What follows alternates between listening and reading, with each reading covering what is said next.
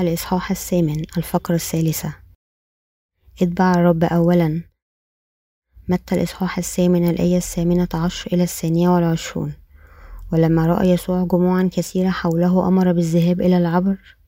فتقدم كاتب وقال له يا معلم أتبعك أينما تمضي. فقال له يسوع للثعالب أجرة ولطيور السماء أوقار وأما ابن الإنسان فليس له أين يسند رأسه. وقال له آخر من تلاميذه يا سيد إذن لي أن أمضي أولا وأدفن أبي. فقال له يسوع اتبعني ودع الموتى يدفنون موتاهم إنه مكتوب هنا فتقدم كاتب وقال له يا معلم أتبعك أينما تمضي؟ ثم قال يسوع للكاتب للثعالب أجرة ولطيور السماء أوقار وأما ابن الإنسان فليس له أين يسند رأسه. هذا الرجل دعا ككاتب في السعابير الدينوية. كان موظف عام كبير هذا الرجل ذو الموقع العالمي. العالي اختار أن يتبع يسوع وقال له يا معلم أتبعك أينما تمضي؟ هذا الرجل كان عنده احترام عظيم ليسوع وهو أراد حقا أن يتبعه.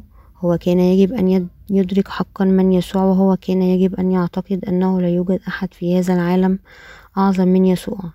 لكن يسوع قال له للثعالب أجرة ولطيور السماء أوقار وأما ابن الإنسان فليس له أن يسند رأسه. وبسماع هذا الكاتب من المحتمل استلم مع أنه احترم يسوع كرجل. استسلم اللحظة التي أدرك بأنه لن يستطيع أن يكسب شيء من يسوع. الكاتب توقع أنه يمكن أن يكسب شيء ما منه كواحد من تلاميذه ومع ذلك أراد بشكل أولي أن يتبع يسوع بسبب احترامه له. ولكن يسوع قال له أن ابن الإنسان ليس له أن يسند رأسه بسماع هذا أن يسوع ليس له أي شيء على الأرض لا بيته الخاص ولا أي شيء. ما عدا ذلك في العالم الكاتب استسلم. وعندما واحد من تلاميذ يسوع قال يا رب دعني أولا أذهب وأدفن أبي يسوع قال له اتبعني ودع الموتى يدفنون موتاهم. والتلميذ هو الوحيد الذي يتبع معلمه عندما نتبع ربنا ما قاله يسوع هنا. صدمة بالأحرى يسوع يخبرنا أن الناس الدنيويين لا يمكن أن يتبعوا الرب حتى إذا أرادوا وأنه ليس هناك ما يمكن أن يكسبوا بواسطة أتباع الرب في الحقيقة أي أشياء دنيوية يمكن أن يكسبها الواحد بواسطة أتباع الرب. كما قال يسوع أن ابن الإنسان ليس له أن يسند رأسه. الناس الدنيويين ليس عنده سبب أن يتبعوه لتتبع الرب يجب أن تحب الإنجيل. واحد من التلاميذ سأل يسوع هنا أن يسمحه له أولا أن يدفن أبوه ومع ذلك يتبعه حيث أن أبوه قد مات. ألم يكن صحيحا أن يدفنه أولا وبعد ذلك يتبع الرب؟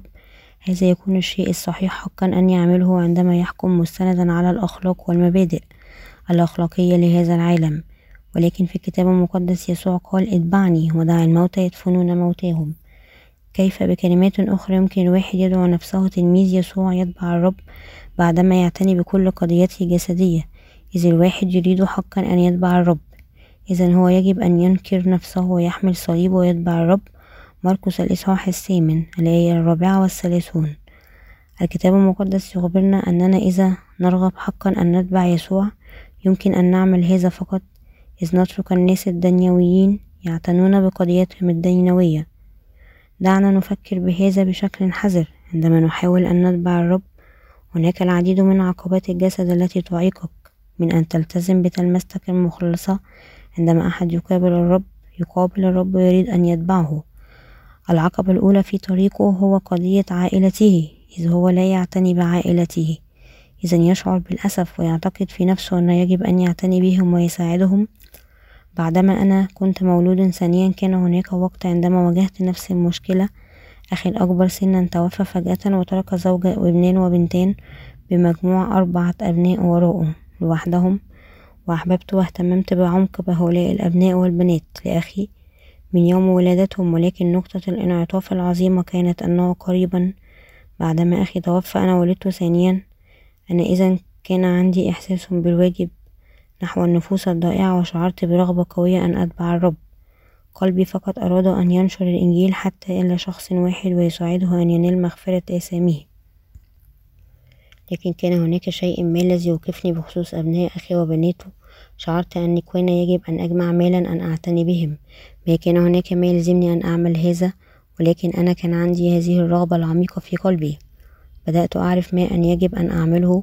البالغون منهم يمكنهم أن يعتنوا بأنفسهم ومن الواضح لكن حيث أن أبناء وبنات أخي ما زالوا أطفال ويعيشون مع أمهم المفجوعة بدون أبيهم شعرت بالإلزام أن أكون رحيما بهم وأعتني بهم.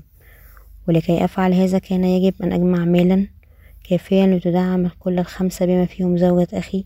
هذه لم تكن مهمة سهلة. كمية معتبرة من المال مطلوبة أن تغذي كل الأربع أبناء. وتكسوهم وتضعهم في المدرسة. وأنا أيضا كان يجب أن أبشر بالإنجيل وأخدم الإنجيل. وتمكنت أن أعتني بهم. وإذا أنا كنت أعتني إذا ما تمكنت أن أبشر بالإنجيل. لذا ظللت مفكرا وقت طويل عندما أنا يجب أن أعمله. وبعد فترة اتخذت قراري في النهاية. الخاتمة التي وصلت كانت هذه ولو أنه كان مهما لي أن أعتني بأبناء وبنات أخي أنا يمكن أن أساعدهم فيما بعد عندما لا أنا أستطيع لكن أعمال الله كانت معمولة الآن ولا يمكن أن تؤجل. لأنه إذا لم أبشر بالإنجيل إذا العديد من الأرواح في العالم تموت في الخطية. وهكذا إن حلت ورطتي بدلا من نشر الإنجيل أنا جمعت ميلا واعتنيت بعائلتي. هذا كان يمكن أن يعود للسعادة الجسدية فقط لأربعة أو خمسة من الناس على الأغلب ولكن إذا أنا كنت أخدم الإنجيل وأتبع الرب. العديد من مثل هذه الأشياء تحدث إلينا بينما نعيش حياتنا في العالم.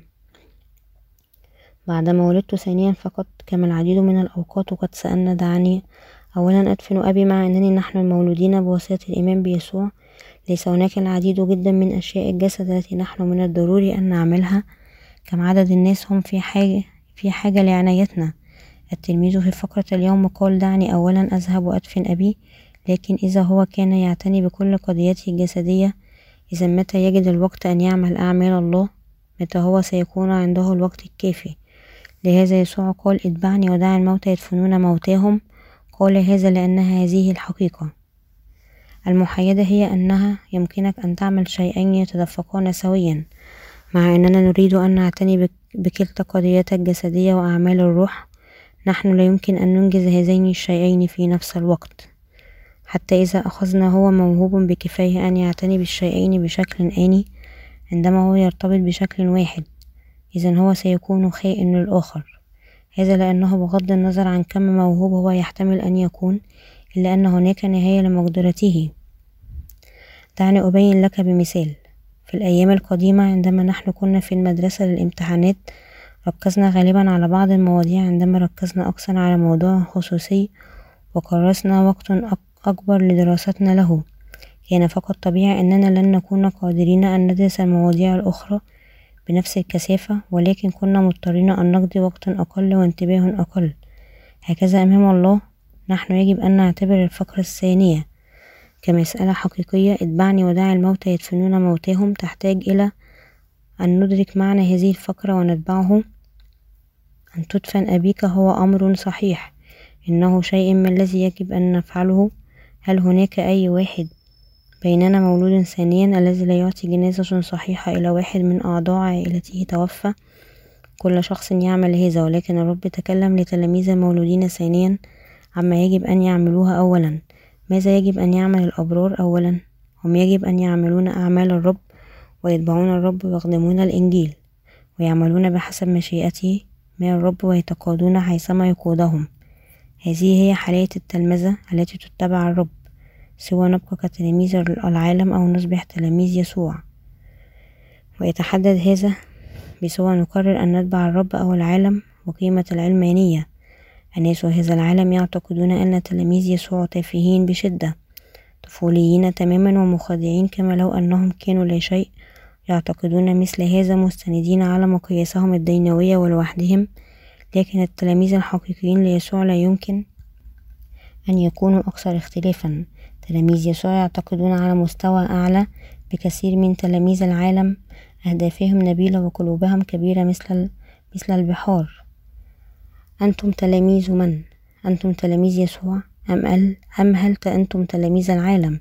وبشكل آخر هل تتبع العالم أم تتبع يسوع؟ ولكن الذين يتبعون يسوع يتركون كل شيء في العالم جانبا ويطلبون أن يخدم إنجيل ربنا.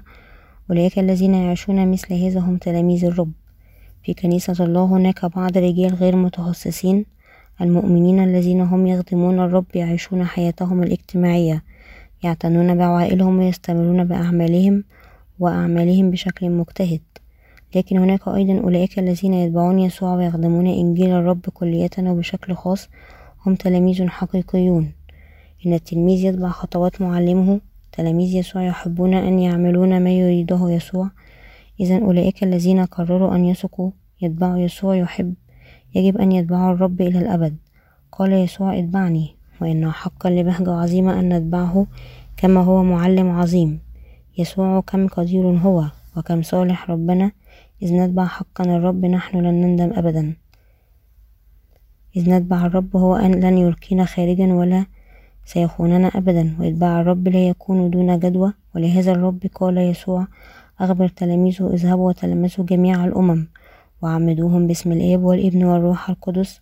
وعلموهم جميع ما أوصيتكم به. متى الإصحاح الثامن والعشرون الآية التاسعة عشر إلى العشرون. هو ما زال يخبرنا نحن تلاميذ اليوم أن نجعل تلاميذ في كل الأمم. نحن يجب أن نفكر ما هي التلمذة الحقيقية ونمتحن بشكل حذر. سوى نحن نعيش هذه الحياة حقا أم لا؟ ونحن نضع جانبا مشغولياتنا ومهامتنا المستعجلة لفترة. ويجب أن نفكر بهذه القضية بجدية. نحن يجب أن نعيد فحص رأينا أمام الرب. سواء نحن مسرورون بقرارنا أو نكون تلاميذه. وسوى نحن مستعدون أن نصر القائد الذي سجلنا كجنوديه الصالحين. تسالونيك الثانية الآية الإصحاح الثاني الآية الرابعة يجب أن نؤكد أن حياة التلمذة هي ثمينة وجديرة لأن نعيشها. زملائي المسيحيين الأعزاء أراد الكاتب أن يتبع الرب لكنه كان عاجزا أن يعمل هذا فشل في أن يعمل هذا لأن الرب أخبره أنه لا يوجد ما يكسبه بواسطة أن يتبعه. قال ليس لدي أي شيء ولكن إذا أنت ما زلت في حاجة أن تتبعني. إذا أتبعني أنا ليس عندي ملك ملك في العالم ولكن في الحقيقة أنا عندي ما هو أعظم في ملكوت السماوات. رب الكل يستضيفك. وملك الملوك لحد الآن أنا عندي لا شيء في العالم للثعالب أجرة ولا طيور السماء أو قار ولكن أنا ليس لي أين أسند رأسي. لذا إذا تريد أن تتبعني بشهواتك الدنيوية. إذا افعل هذا بينما أنت مدرك بالكامل أنك لن تكسب أي شيء من هذا العالم. لكن لتلاميذ يسوع قال اتبعني ودعا الموتى يدفنون موتاهم.